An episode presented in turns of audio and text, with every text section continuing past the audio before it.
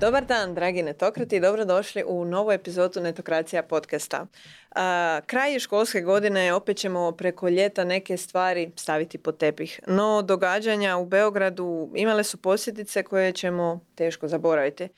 Otvorio je taj tragičan slučaj niz pitanja koja se tiču djece i mladih, njihovih roditelja, učitelja, Okolnosti koje utječu uopće na djecu, fizičkog i virtualnog okruženja u kojem se kreću, njihovog ponašanja, kako uživo, tako i online.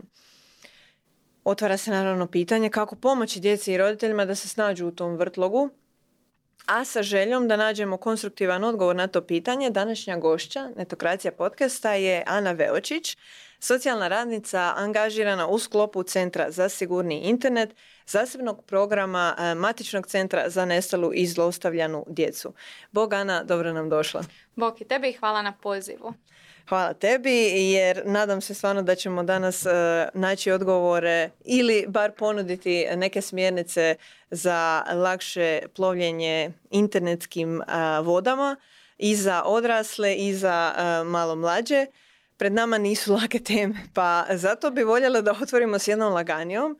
A, kroz Centar za sigurni internet, ali e, spomenuti matični centar za nestalu i izostavljanu djecu, bavite se stvarno različitim aktivnostima ono, kako biste mladima uopće i starima omogućili tu neku lakšu plovidbu a, virtualnim vodama. Pa možeš li nam reći više o tim aktivnostima za početak i voljela bi čuti što tebe najviše veseli kad ono vidite da ste nešto postigli kroz svoj rad?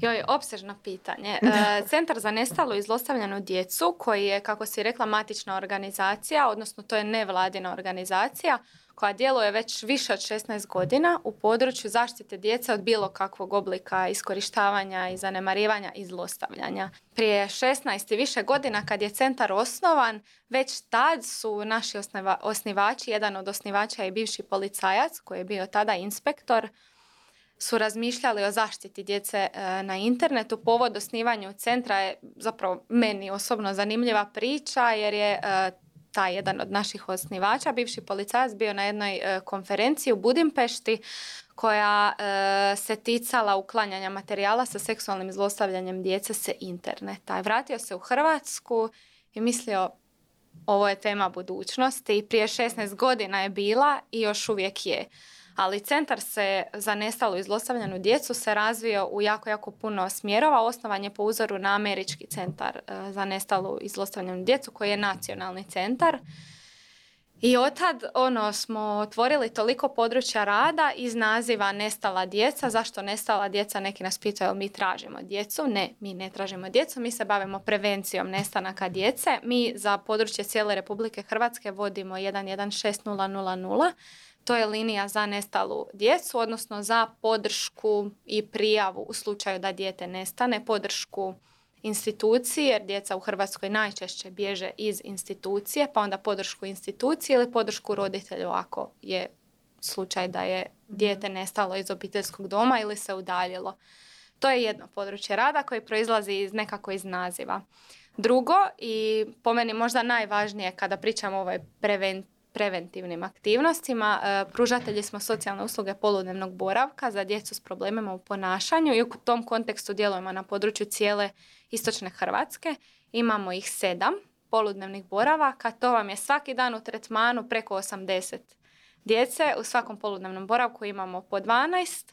U Osijeku imamo kapacitet za 20 djece, tako da je to jedno Pune područje rada. Posla. Pune ruke posla, ali posao koji nas jako jako, jako veseli. E onda kad nas pitaju joj pa jesu to neka zločesta djeca, nisu, ali to je isto neka posebna priča kad pričamo da li postoje zločesta djeca, mi smo stava da ne postoje zločesta djeca, postoje samo djeca koja se ponašaju u skladu sa okolnostima u kojima odrastaju. Jel neko u pozitivnima, neko u negativnima. Znamo svi da djeca ne znaju izražavati svoje emocije, nisu odrasli kao mi pa da znaju aha ovo je dobro, ovo je loše. Tako da eto, to je nekako područje na koje smo jako, jako ponosni. Isto tako, eto, od, od izbijanja krize u Ukrajini smo se uključili u taj dio rada sa našom županijom, Osječko-Baranjskom, tako da smo imali aktivnosti u tom pogledu rada sa raseljenim osobama. Sada imali smo puno aktivnosti, sada da ne pričamo o njima. Sada trenutno vodimo dnevni centar gdje osobe iz Ukrajine mogu doći podružiti se, organiziramo različite radionice, obilježavanje nekih važnih dana u Ukrajini i slično. u našoj zgradi u Višnjevcu koja je izgrađena nova pomoću infrastrukturnog velikog europskog projekta imamo sada djeluje i savjetovalište za djecu, mlade i obitelj, tako da tamo isto usluga je besplatna, može se javiti svako općenito, puno se bavimo u zadnje vrijeme temom mentalnog zdravlja koja je isto onako goruća od pandemije. Sva neka istraživanja su pokazala da smo s mentalnim zdravljem i djeca i mi odrasli onako da malo lošije stojimo i da nam zapravo treba pomoć i podrška. I zadnje, ali ne i najmanje bitno, tu dolazimo do srži, je taj centar za sigurni internet koji je zapravo nacionalni, odnosno djelujemo za područje cijele Hrvatske i predstavnici smo Hrvatske u toj mreži centara za sigurni internet koja postoji u cijeloj Europi i u nekim zemljama van Europe, tako da smo članovi velikih međunarodnih organizacija, to su dvije, In Hope i In Save, koje se bave zaštitom djece na internetu i razvijanjem nekih alata kako ukloniti materijale sa seksualnim iskorištavanjem djece, ono što se u narodu zove dječja pornografija, što zapravo ne postoji. E, kako to ukloniti učinkovito sa interneta, odnosno kako učinkovito zaštititi djecu na internetu i u tom pogledu nekako najviše se aktivnosti odnose na ove preventivne aktivnosti, a ono što mene najviše veseli u sklopu Centra za sigurni internet kada ulazimo direktno u škole, taj direktan rad s djecom i sa roditeljima, ono, uvijek će vam stručnjaci pomažućih profesija reći jako volim raditi s djecom, ja volim raditi sa djecom, ali jako volim raditi s roditeljima kada ih uspijemo im zadržati pažnju i taj sadržaj prenijeti na neki zanimljiv način, da oni probaju promisliti malo o, sebi prvo, pa onda o tom kako odgajaju djecu i kad im vidiš onako na licu da oni to negdje, da su doživjeli onaj aha, Isuse pa stvarno. Tako da je to nešto što me jako veseli, taj direktan rad sa djecom, a imamo ih i evo u tretmanu, pa je to ono, i kad ti je jako loš dan, ta djeca te znaju toliko razveselit, tako da ti je najgori dan može biti super dan. Mm. Pa hvala vrijedno, ovaj, mogu samo reći wow, uh, svaka čast, uh, ono, možemo samo biti sretni što imamo takve inicijative i ovaj, ljude poput vas koji se trude oko takvih tema. Nadam se evo, da roditelji kao što kažeš, imaju što više tih aha momenata. Ne znam kakva je situacija, da li oni možda imaju neki gard, kao neki štit, kad se i prepoznaju, možda i ne vide na prvu sebe u tim pričama. Pa imaju, da. Da, mislim uvijek je na početku svakog odnosa, pa tako i tog našeg mini odnosa kad mi dođemo u školu je ono, prvo zato što naš tim je mladi tim. Svi smo mladi i onda bude pitanja, a jel imate vi svoju djecu, a vi ste tako mladi, ono, stav šta vi meni imate pričat ona, o, o tome kako ću ja odgajati svoju djecu, a stvar je u tome da prvo pitanje je zašto nas to pitanje, ok, jasno je iz otpora i, i ok, nekad je teško čut ili možda shvatiti da nešto bi mogao raditi bolje, a druga stvar, ono, mi smo obrazovani za to područje, pa i mi to isto uvijek naglašamo, ok, možda nemam svoju djecu, imat ću ih, ali imam iskustvo kako je to biti dijete, znam kako je biti dijete, odrastala sam, bila sam dijete i obrazovala sam se, znam, ono, mi nekako kad radimo s roditeljima volimo ići sa stavom nije ovo da vam pametujemo, ovo su samo neke preporuke, a vi svako za sebe si uzme onoliko koliko želi i takav treba razvijati odnos i sa, i sa tim odraslim ljudima. mm Tako da, možda e, čak i više, jer ono, zapravo kroz njih e, kanalizirate. Tako je, tako da to treba biti onako jako oprezan, topao i nekako im pristupiti sa razumijevanjem. I onako poruka na kraju vi ste ti, to su vaša djeca, vi ih najbolje poznajete, ovo su samo preporuke, a vi vidite šta ćete s tim. Evo pa e, s tim ćemo i nastaviti zapravo ostatak ovog razgovora uzmite ovo kao preporuke. Tako da htjela bih vas sad e, i posjetiti kako ne biste propustili nove epizode, pretplatite se. Ako već niste, označite zvonce tu na YouTube-u i naravno audio verziju podcasta moći ćete naći na skoro svim platformama na kojima se i objavljuju podcasti inače. A ako se žurite ili tražite točno određeni dio podcasta, točno specifičnu preporuku koje ćemo proći sa mnom, bit će e, timestampsi u komentarima i opisu. dalje, da e, uplovim u, u temu. U zadnje vrijeme, kao što si rekla, pojačana je briga oko toga koliko vremena djeca i mladi provode online kako sam i u uvodu spomenula, neki povod nama za ovu temu bio je, jel, sad smo već malo odmaknuli se od tog događaja, ali strašan događaj u osnovnoj školi Vladislave Ribnikar u Srbiji definitivno je pogodio čitavu regiju. I možda neki nastavak na to sve je bio posebno težak za sve nas u smislu kako su se te stvari prenosile. Mediji tu definitivno nisu bili nevini, ali u paketu sa društvenim mrežama ima osjećaj da smo baš dobili onu groznu kakofoniju informacija, dezinformacija, jako ono groznih komentara, prvenstveno odraslih koje smo očekivali jel, da će biti na neki način uzor i potpora djeci, a bilo je puno netrpeljivosti i ono što je mene tu najviše brinulo djeca koja su bila em traumatizirana od samog događaja, sad su bila bombardirana sa svakakvim odvratnim izljevima na tim istim društvenim mrežama i medijima. Pa bi voljela u kontekstu toga otvoriti pitanje ne možemo jel, računati da do njih neće doći te vijesti, komentari. Kao što sam mi spomenula sad prije nego što smo upalili kameru, nema djeteta koje ono, nema već ono, u, u ranoj osnovnoškolskoj dobi svoj mobitel ne možemo biti sigurni što dolazi do njih, pogotovo kad su u pitanju tako teške teme. Kako pomoći djeci da probave takve stvari? Jel, kad već ne možemo ono, možda kontrolirati svaki njihov korak, koje alate imamo tu kao roditelji, kao psiholozi u školama, kao socijalni radnici, ono, što, što možemo tu napraviti da djeci jednostavno bude lakše kad se dogode takve situacije? Mhm. Pa za početak, ono, teška je to tema i težak je to događaj koji se dogodio blizu i normalno je da nas je pogodio. E, mediji, kao što se rekla, nisu baš tu bili nevini. Bilo je puno kršenja tih nekih pravila izvještavanja kada su u pitanju djeca, ali to nije tema ovog razgovora. Ono što želim reći je da mi puno o tom događaju ne znamo. Što se događalo prije toga, za vrijeme, nakon, kakvi su bili odnosi, puno toga ne znamo pa bi ono ja govorila nekako općenito u kontekstu, ali naravno da je taj događaj bio odličan povod za razgovor o ovakvim temama, samo što je evo meni osobno kao socijalnoj radnici jako žao da se ono tek sad intenzivnije počelo govoriti o tim temama tek kad se desi nešto strašno. Mhm. I ono nekako za početak da se svi nekako setiramo da nije kriv ni jedan dječak, ni jedan mobitel, ni jedan TikTok, niti jedan popis za odstrjel, nego smo krivi svi zajedno, zajedno snosimo jednaku odgovornost.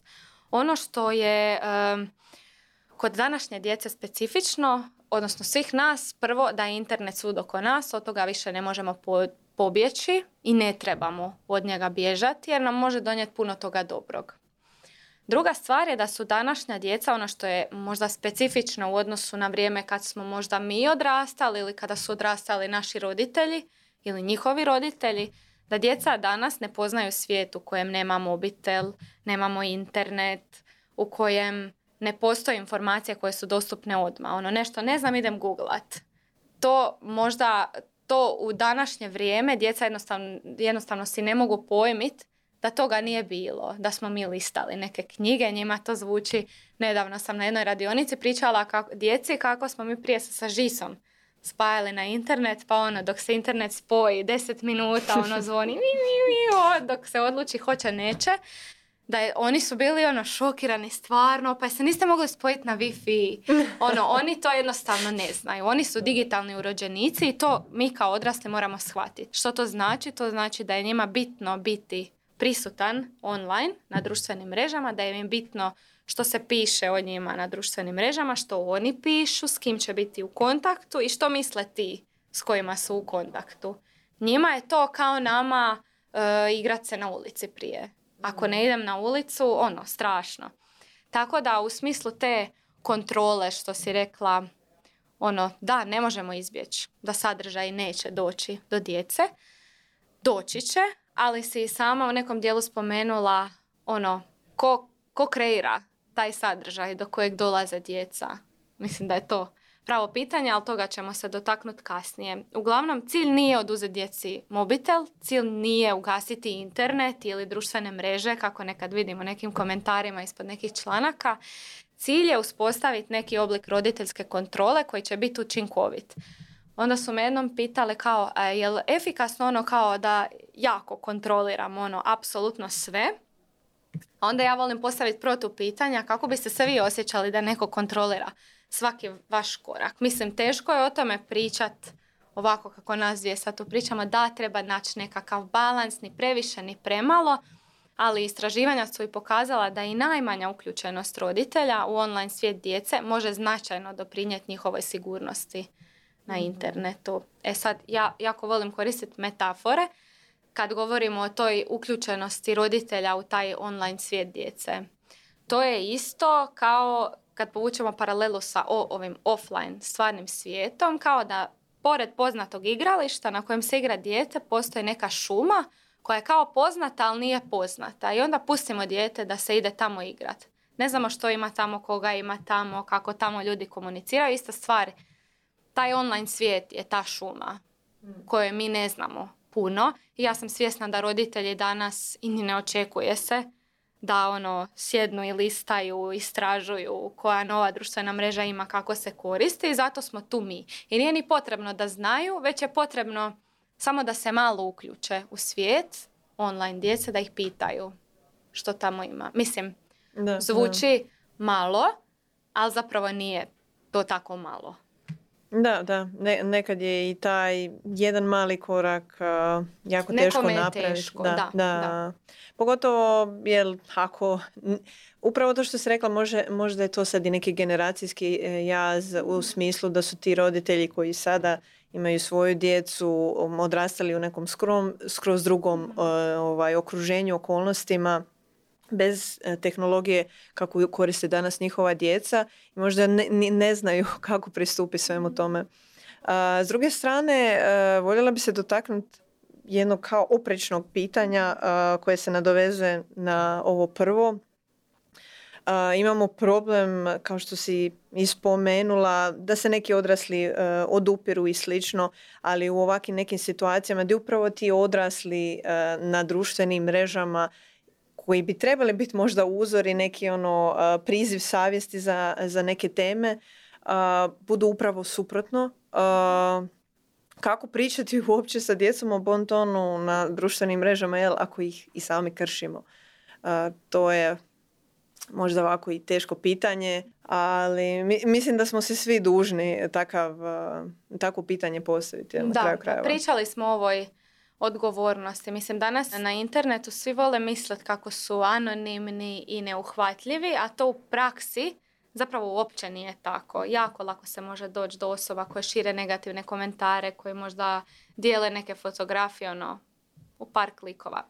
Taj internet nam pruža kao osjećaj anonimnosti, kao da možemo kreirati neko drugo ime. Mislim, realno možemo, ali to u praksi nije tako. I trebamo znati da te posljedice onog što činimo online imaju posljedice u stvarnom životu. Pričamo tu zapravo o temi osobne odgovornosti svakog od nas, pa možda bi se svako od nas, evo i nas dvije i svi koji nas slušaju, gledaju, mogu zamisliti ok, koliko ja koristim mobitel, za što, internet općenito, kako se tamo ponašam, da li pišem negativne komentare, da li ih dijelim, da li ih ono screenshotam pa dijelim. Mislim, to je sve način na koje mi širimo i potičemo taj govor mržnje i što se onda događa? Onda se događa da nitko nije odgovoran za to i da se to ponašanje zapravo prezentira kao normalno. Jer ti si cool ako napišeš neki ružan komentar nekome ispod nekog članka i onda se nastavite vrijeđati. Mislim, to gledamo svaki dan. Doslovno svaki dan se prođanđe netko ko ne znam, iz možda osobne frustracije ili nečeg trećeg, ne bi uopće ulazila sad u motive zašto, ali ko, ko taj sadržaj kreira i onda to gledaju stari, mladi, najmlađi, mislim svako ko je na internetu, ako naiđe na to, može to pročitati. Tako da nekako poruka možda da svako zamisli si koliko, kako, što dijelim, za što koristim internet. Jer internet je predobra stvar, realno kad pogledamo. Ako ju koristimo odgovorno, svako za sebe odgovorno, jedino tako bi ja rekla da možemo nešto promijeniti. Ako svako stane, razmisli za sebe i kaže ok, od danas mogu bolje, a bolje ću ovako, ovako, ovako. Drugi dio pitanja je bio vezan za, ako možeš ponoviti. Pa kako pričati uopće sa djecom jel, o bon tonu uh, nastavno na, na to jel, da ne pokazujemo se kao najbolji uzori. Da. Uh, generalno ideja tog bon tona nigdje nije raspisana, to kao što si rekla ono možemo samo postupiti uh, onako kako nam neka, nalaže savjest u tom trenutku jel Um, ali evo, uh, možda da sad krenem u još malo teža pitanja, pa bih se voljela vratiti i dalje na neke probleme uh, oko virtualnog života i cyberbullinga i slično. Nakon Beograda pomalo se počelo otvarati ovo pitanje pojačanog nadzora nad povučenom djecom koje su možda tempirane bombe.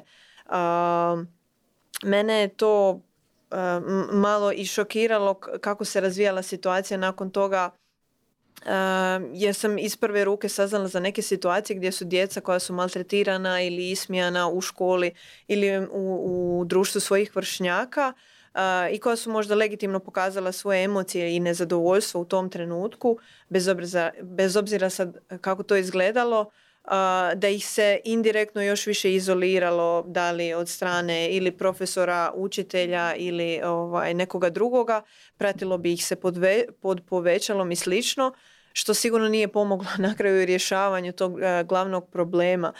Kao, zanima me, imaš li neko mišljenje, jel kao i socijalna radnica koja je već bila u kontaktu i sa djecom i sa starima, kako smo došli do toga da djeca koja su maltretirana možda i, i doslovno baš uh, veoma zlostavljana, trpe pritisak da se na njih zapravo gleda uh, kao prijetnju, a da zaboravljamo potpuno uzrok. Ovo mi je možda i nastavak na ono što se na početku mhm. spomenula, ono kao nije kriva uh, ono, jedna škola, jedan dječak, jedna situacija, krivi smo možda na neki način stvarno svi.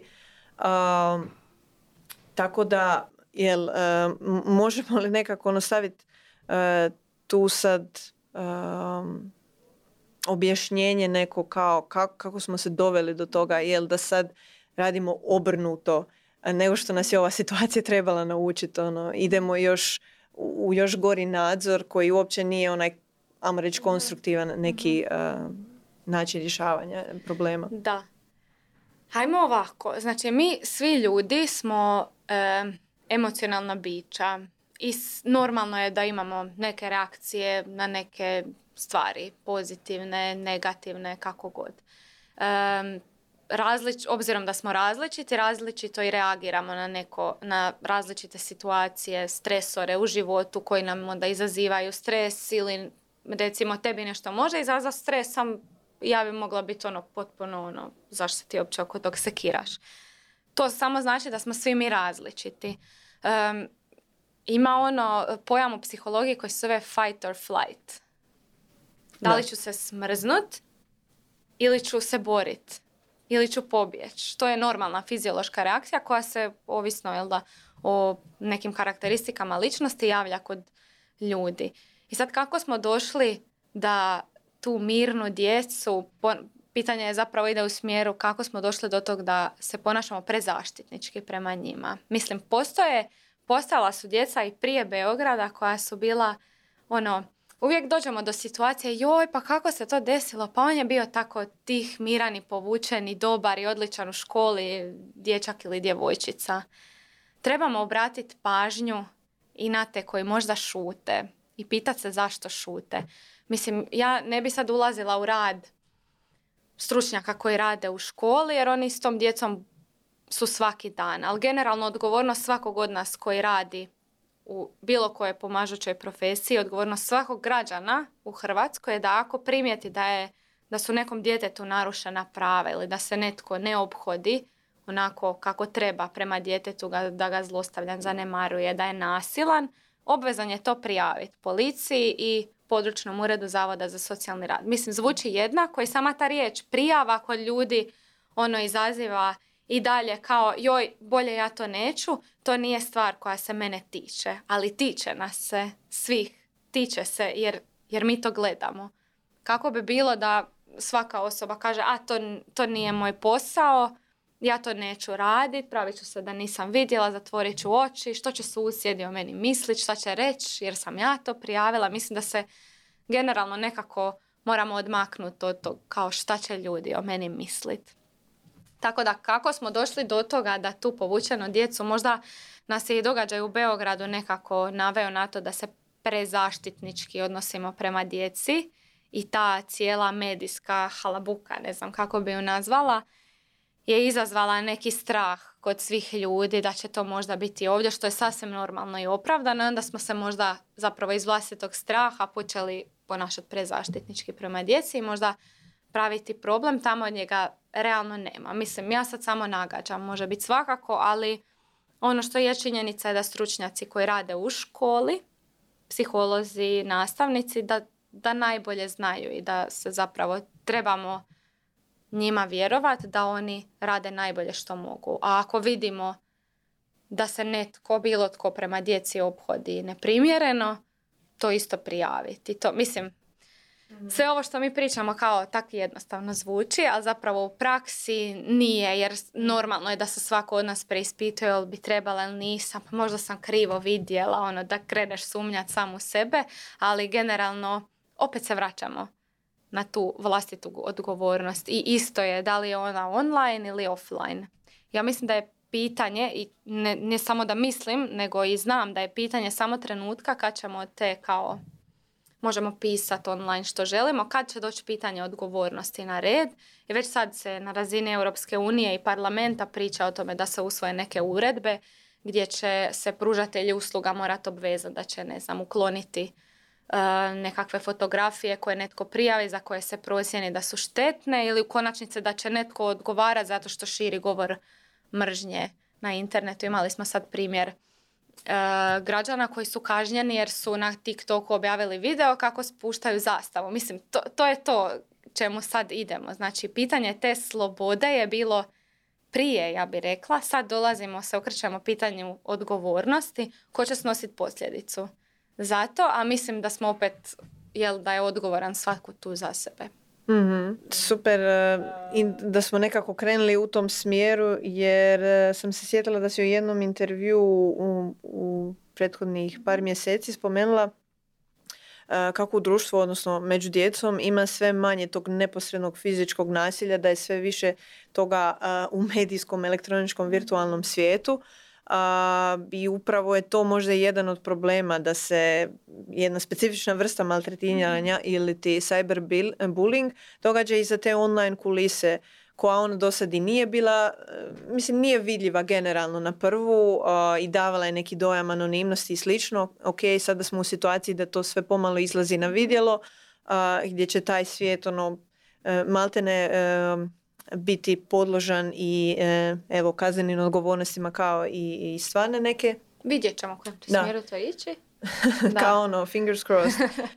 spomenula si ok da možemo doći do toga naravno da, da to sve bude vidljivije i da ta anonimnost više nije tako sigurna. ali ako se uhvatimo tog nekog mogućeg zlostavljanja u, virtualnom, u virtualnoj sferi, koje sve stvari mogu zadesiti djecu i mlade online? Pogotovo jel, kad e, stavimo taj nazivnik cyberbullinga. Mhm. Ah, joj, e, mislim, na internetu stvarno postoje brojne opasnosti širenjem tih modernih tehnologija i dolaženjem novih društvenih mreža stvaraju se novi oblici rizičnih ponašanja, novi oblici opasnosti. Ono, mislim, mi u Centru za sigurni internet nekako zastupamo tu ideju promocije te digitalne dobrobiti, pa onda u sklopu toga kako je internet zapravo dobro mjesto, ako se na njemu ponašamo odgovorno, možemo prevenirati, ali mi smo svjesni da, opa, mislim, neminovno je opasnosti definitivno postoje i o tome treba progovarati. Što se sve djeci uh, može dogoditi? Negdje prije smo e, sastavljali jednu publikaciju gdje smo pobrojavali kao sve e, vrste pod navodnicima cyberbullinga, sve one oblike u kojima ona može doći, pa nekako mi se čini da svaki dan, svaki mjesec mi možemo pričati o nekom novom pojavnom obliku, jer internet jednostavno nema granica, ali ih trebamo imati, imati mi. Ali konkretno što se djeci može dogoditi, što nekako mi vidimo da je najčešće, to su različiti oblici maltretiranja preko e, društvenih mreža da se djeci krade identitet u smislu krade se njihovo ime, nekakve fotografije koje oni već imaju na određenim društvenim mrežama, pa se stvaraju onda neki lažni profili gdje onda se stvori neka zajednica ljudi, često učenika škole, ali ono što je bitno je da zapravo svako to virtualno online nasilje je već vrlo vjerojatno započelo nekad ranije, nije se sigurno stvorilo online, samo je puno... Započelo ranije u smislu, u smislu fizičkom, fizičkom e, svijetu, da, jer je to dijete koje je vjerojatno i žrtva, vrlo vjerojatno i ranije je bilo žrtva nekog oblika vršnjačkog nasilja, bilo kojeg. Ali e, zapravo elektroničko i vršnjačko nasilje nema gotovo nikakve razlike, osim što je elektroničko je počinjeno na internetu, ali E, posljedice su stvarne za žrtvu. Ono se onda u stvarnom svijetu osjeća loše. Sada se vratim na pitanje što sve može biti. Rekla sam najčešće ove krađe identiteta. Mislim, nas na e, našu helpline liniju, koja je savjetodavna i besplatna linija, e, imamo dosta veliki broj poziva, vrlo ozbiljne tematike u zadnje vrijeme. Čak zovu djeca da su žrtve nekog oblika vrbovanja, iako oni to sami jel da ne znaju prepoznati, ali onda kroz razgovor s nama to prepoznaju. Imali smo i situaciju ucjenjivanja, ono širanja nekog općenitog govora mržnje o, o ljudima. Mislim, koji god da je oblik elektroničkog nasilja, kako god da se on manifestira, ima sva posljedice u stvarnom svijetu i ljudi koji su žrtve se često osjećaju jako krivo zbog tog što im se desilo i misle da su si oni sami krivi. Pa onda prođe neki period dok oni o tom ne krenu progovarati, ako ikad krenu govoriti, ali zapravo je situacija ista i sa bilo kojim oblikom nasilja. I mislim, elektroničko nasilje može biti i pozivanje na sudjelovanje u opasnim TikTok izazovima. Ja bi to isto definirala kao neki oblik nasilja, jer osoba s druge strane zna da je to štetno, ali poziva mladu osobu koja ne zna raspoznati još da li je ovo dobro ili loše za mene ili misli pa dobro, zašto bi se meni šta loše dogodilo, možda baš meni neće i sudjeluje u TikTok izazovu koji je zapravo realno opasan.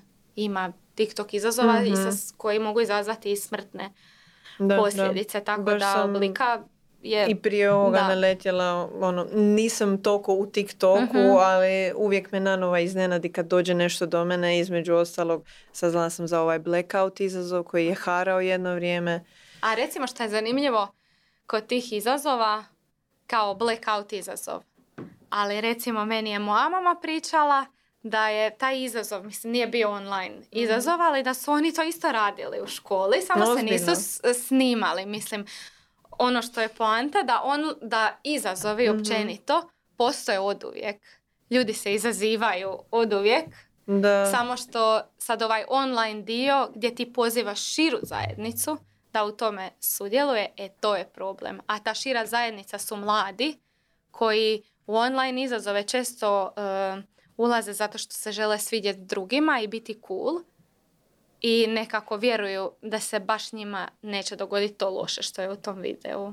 I ne mogu kritički promišljati o sadržaju ako ih, ih mi nismo naučili kako. I kako na neki drugi način se svidjeti vršnjacima. Mm. Mislim da je to stvarni problem, a ne samo to što postoji TikTok i izazovi na TikToku. Mm. A između ostalog, e, problem interneta je uopće ono dostupnost danas, jer e, u vrijeme tvoje mame prepostavljam, to je ono bila neka škvadra od 5-6 ljudi i ok, da, možda je taj izazov ono, selio se po mjestima, gradovima i slično, ali utjecaj jednog TikToka može biti e, enorman a, a onda imamo još tu neku drugu razinu gdje ono dijete koje će možda uhvatiti neki izazov, neće to odraditi možda u krugu te škvadre u fizičkom nekom okruženju gdje će netko moći reagirati ako je neko loše, nego to će biti u zatvorenoj sobi dok mama i tata nisu doma. I eto, ono, kao e, oslanjanje na kritičko mišljenje kao mlade osobe koja još nije ono potpuno kognitivno se razvila može biti kobno. Da. Ali evo, kako ulazimo sad i pomalo u te momente kako spriječiti možda e, da se tako nešto ne dogodi. Voljela bi da se e, uhvatimo te teme da roditeljima realno neke stvari promaknu. Koliko god mhm. postoje, e, postoje znakova, između ostalog uhvatila sam na par mjesta i da ono ima tu niz stvari koje možemo upred prstom i točno reći aha ako se dogodi ovo ili ovo mogu očekivati da će dijete ovako ili e, nešto slično dati mi neke ovaj, možda ideje da se nešto ovaj, teško događa u pozadini, ali nekad nam ti ono, momenti promaknu posao, stres, ovo, ono, kako, kako ono, otvoriš širo oči, e, kako roditeljima pomoć da možda budu prisutni, da, da spriječi da se tako nešto ne dogodi. Eventualno. E, spomenula si tu prisutnost, to je baš mhm. jako bitno. Kako roditeljima pomoći? Pa zapravo odgovor ide opet u smjeru razmišljanja o vlastitom korištenju. E, mi često na predavanjima tako imamo par, par seta pitanja, kao zovemo ih za probijanje leda, pa ih pitamo roditelje koliko oni misle da oni sami koriste neku društvenu mrežu, pa ih pitamo koliko brojeva mobitela znaju na pamet, pa to povezujemo s pojmom digitalne demencije, pa se oni tu isto i sami šokiraju. Ono, kako smo došli do toga da od, e, mislim, bilo koje ljudsko ponašanje ima početak, sredinu i kraj. Imalo je. A sad imamo, ono, ne znam, reels ili neke vide gdje nam se u tri sekunde dogodi taj početak, sredina, kraj, ok, ne sviđa mi se, idem dalje. I to idem dalje traje do beskonačno. I često i roditelji sami i ja sama ne, ne primijetim jednostavno koliko je vremena prošlo, a da sam ja početak, sredina, kraj aktivnosti i tako i scrollala, ono, infinity scrollanje. Tom sadržaju nema kraja i onda neki kažu joj, mobitel me sluša. Ne sluša, nego mu mi dajemo što da nam plasira pa nas to zadržava. Mislim mi poanta, ali to nije tema. Svrha je društvenih mreža i njima je cilj da nas zadrže što duže. Tako da to je nekako prvo što radimo s roditeljima, da osvijeste sami kako koriste. Onda im dajemo neke konkretne savjete u smislu što oni konkretno mogu napraviti u svojoj obitelji s tim da vrlo je jasno da je ta uloga roditelja u tom kontroliranju sadržaja roditeljskim nadzorima jako složena. I danas je jako teško, ako uzmemo obzir današnji način života, teško je roditeljima, mislim, moramo to reći. Teško je danas biti roditelj i svatko može biti roditelj. Nema škola za roditelje i onda neki roditelji se educiraju, informiraju, a neki malo manje. E tu dolazimo mi, nastupamo sa tim predavanjima u školama i onda im mm, ponudimo nešto što se zove obiteljski ugovor. To je ovako komadić e, papira koji smo mi prilagodili hrvatskom kontekstu, zapravo je nastao u mreži centara za sigurni internet koji smo mi onda preveli, gdje na prvoj strani imaju neka konkretna pitanja koja roditelji mogu proći sa svojom djecom, a sa stražnje strane e, je kao ugovor koji roditelji sklapaju sa svojom djecom o korištenju medija unutar kuće, doma. Koliko, to se odnosi na sve, koliko koristimo kad, što kada neko prekrši ugovor i to onda ono super zgodno za djecu nižeg uzrasta, onda se to stavi na hladnjak i to se poštujemo, čak se dogovori u kojim situacijama se mijenja taj ugovor i to je nekako konkretno, evo, savjet na našim stranicama www.csi.hr je javno dostupan za besplatno preuzimanje taj ugovor koji se svatko doslovno može isprintati i e, proći jel, sa svojom djecom, da ga ima fizički. Isto tako postoji puno, puno more, beskonačno besplatnih materijala koje smo mi izradili i koje dijelimo kako sa stručnjacima, tako i sa roditeljima. Neki kratki članci sa savjetima. Sad, osim tih konkretnih što roditelji mogu, ono najvažnije je treba razvijati odnos sa djetetom. odnosno razgovarati. I često smo čuli sad kad smo već kod Beograda, nakon Beograda razgovarate s djecom, a nitko nije rekao kako. Kako da mi to razgovaramo, šta da pitam, ne mogu sad odjednom doći reći, e, a kak si, ako prije tog nismo razgovarali. Eto, tako da je svaki neki događaj koji se događa bilo ovaj u Beogradu ili bilo koji je odličan povod za razgovor ili kada dijete ispriča djeca jako vole pričati šta se desilo nekom drugom. I onda kroz to, dok oni pričaju šta se desilo nekom drugom, pitamo, a ti, kao jel ti to koristiš? Ili ne znam, jednostavno ispričati im svoj dan, pa ih pitati kakav je bio njihov dan. Ili ispričati neku situaciju gdje smo mi pogriješili, pitati ih šta oni misle, šta bi oni napravili na našem mjestu. Ali važno za reći je da to nije proces od danas do sutra, ali nikad nije rano za taj razgovor i nekako trebamo poslati tim pristupom djeci poruku da smo tu, da ih čujemo, da možemo podnijeti to što će nam reći i ono najvažnije, da neće biti kažnjeni ako kažu da im se desilo nešto loše, da im se mobitel neće oduzeti i da internet neće biti ugašen za njih jer će to stvoriti samo kontraefekt, onda nismo napravili ništa. Jer nije dijete krivo ako mu se nešto desilo. To je onako, mislim, nekad roditelji kažu najbolje da se ugase sve društvene mreže, ali to jednostavno nije moguće, bit će i nekih drugih društvenih mreža, tako da, e, nažalost, internet ne možemo ugasiti, ali možemo se naučiti kako se ponašati i mm. krenuti od sebe. Jel? Da, e, super e, i da si spomenula ovaj dio kako započeti uopće neki mhm. razgovor sa svojom djecom. Imam osjećaj da se tu zapravo najviše nekako problema događa, pogotovo možda i sa tinejdžerima ono, koji jel, e, nam se čine možda nedostupni na toj razini kako im pristupiti, tempirati ono između vriske i lupanja vrata i ono kao tog nekog odbijanja jel, autoriteta, kako uopće prić, a da ih se ne priplaši, kako ih upozoriti, objasniti, da ne biti dosadan u isto vrijeme. Pa ima super primjer uh, roditelja koji igraju video igrice mm. sa svojom djecom zajedno, imaju određeno neko vrijeme kad se druže svi zajedno i to je isto odličan alat, da imamo vrijeme kad se družimo u obitelji.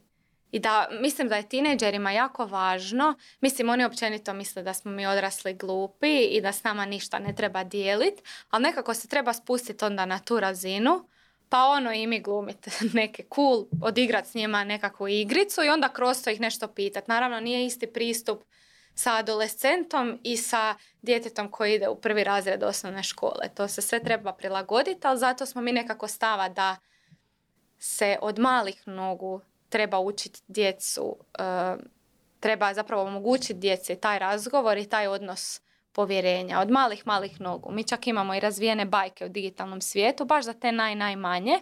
To su bajke na kojima smo svima, svi mi odrastali, ali koje su prebačene u metaforu digitalnog svijeta. Pa tako imamo kućicu od slame koja je zapravo metafora za nesigurne lozinke i onda praščići grade sigurne lozinke do e, kao kućice od ciglica. I onda na kraju svake bajke imaju zadaci.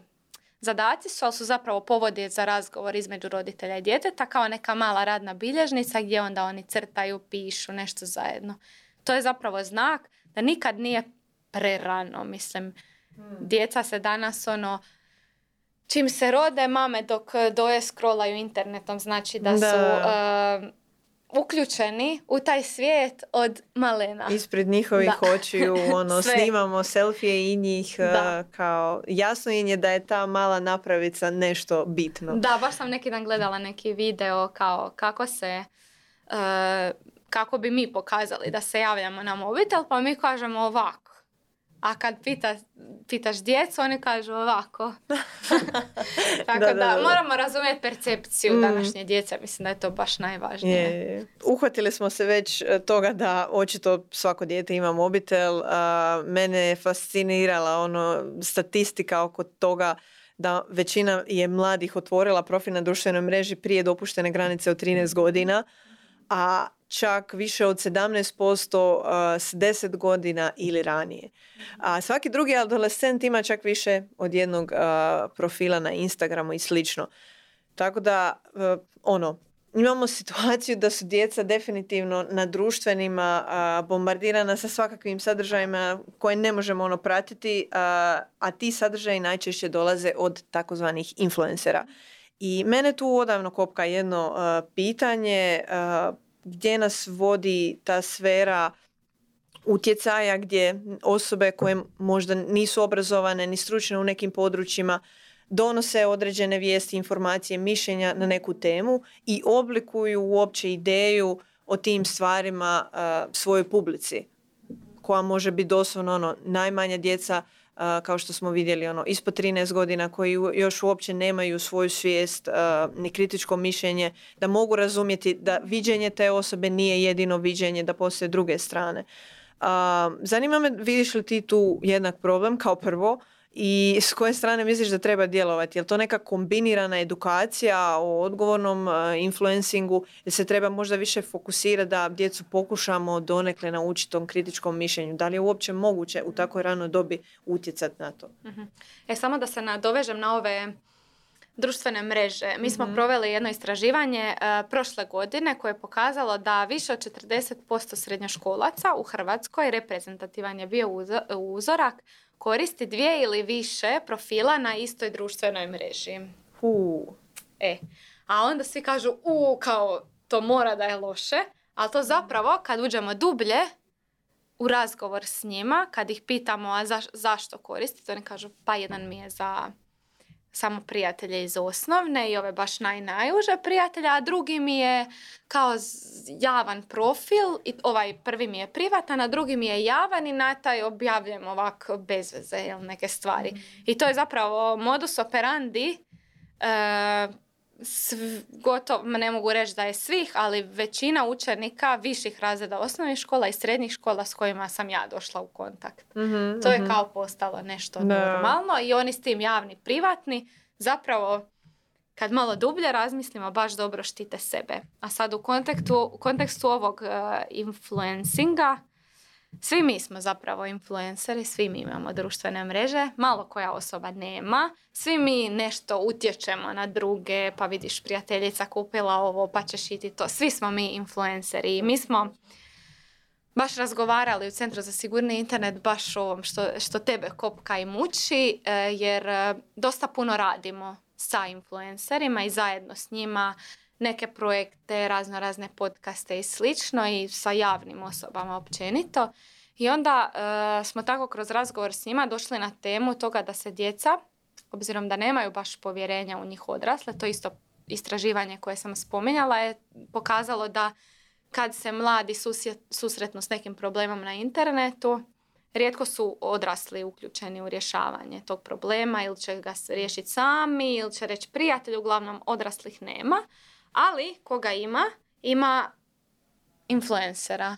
Radije ću se ja povjeriti influencera. Imali smo povod, zapravo je bio jedan influencer kome se dijete povjerilo da je žrtva neke vrste cyberbullinga i mi smo onda shvatili upravo ovo što si ti shvatila. Pa da, te osobe zapravo ne znaju što da rade i onda smo pokrenuli u suradnji sa A1 Hrvatska školu odgovornog influencanja koja je online platforma dostupna svima, sadržaj je besplatan, radi se o šest e, modula, odnosno kao videa u trajanju od 30 minuta, kao neka online platforma za učenje. Nakon svakog modula mogu se riješiti, e, odnosno moraju se riješiti pitanja, 5 do 10 pitanja i onda se prelazi na sljedeće. A teme su ono, općenito od uloge medija danas u društvu, vrste cyberbullinga, onda konkretno što kad mi se dijete povjeri, što da radim i nešto o kreiranju pozitivnog online sadržaja i to digitalnoj dobrobiti, kako kako kreirati neki sadržaj koji će privući ljude, jer ipak si influencer, a da to bude na neki primjeren način i kako je zapravo taj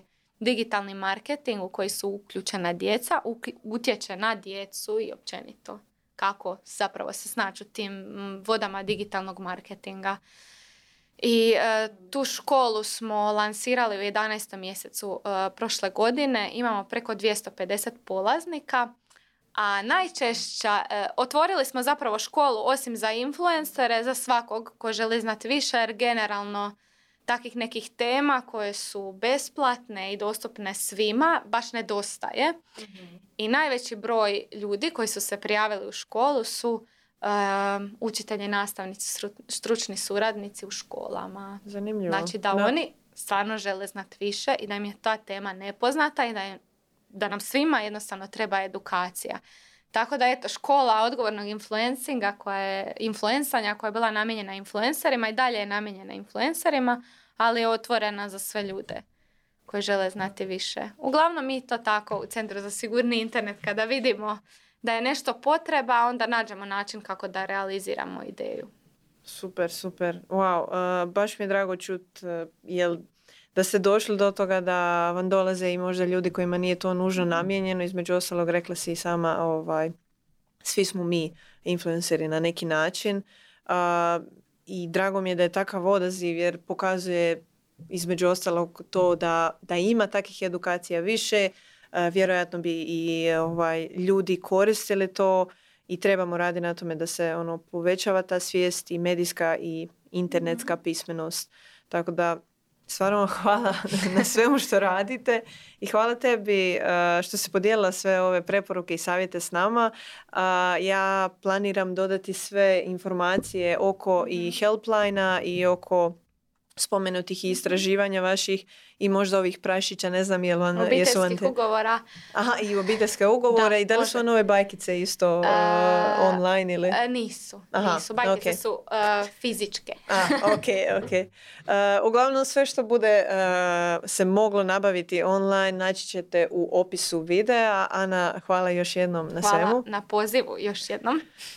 Zadovoljstvo nam je. Hvala i vama, dragi gledatelji i slušatelji, što ste bili s nama. Naravno, još jednom, kako ne biste propustili nove epizode, preplatite se, označite zvonce na YouTube-u i da, slušajte nas audio, video verziji, kako god vam paše. Hvala i divnoj Doris u studiju i režiji i Infobipu što nam je omogućio da snimamo u ovom prostoru. Do sljedeće epizode.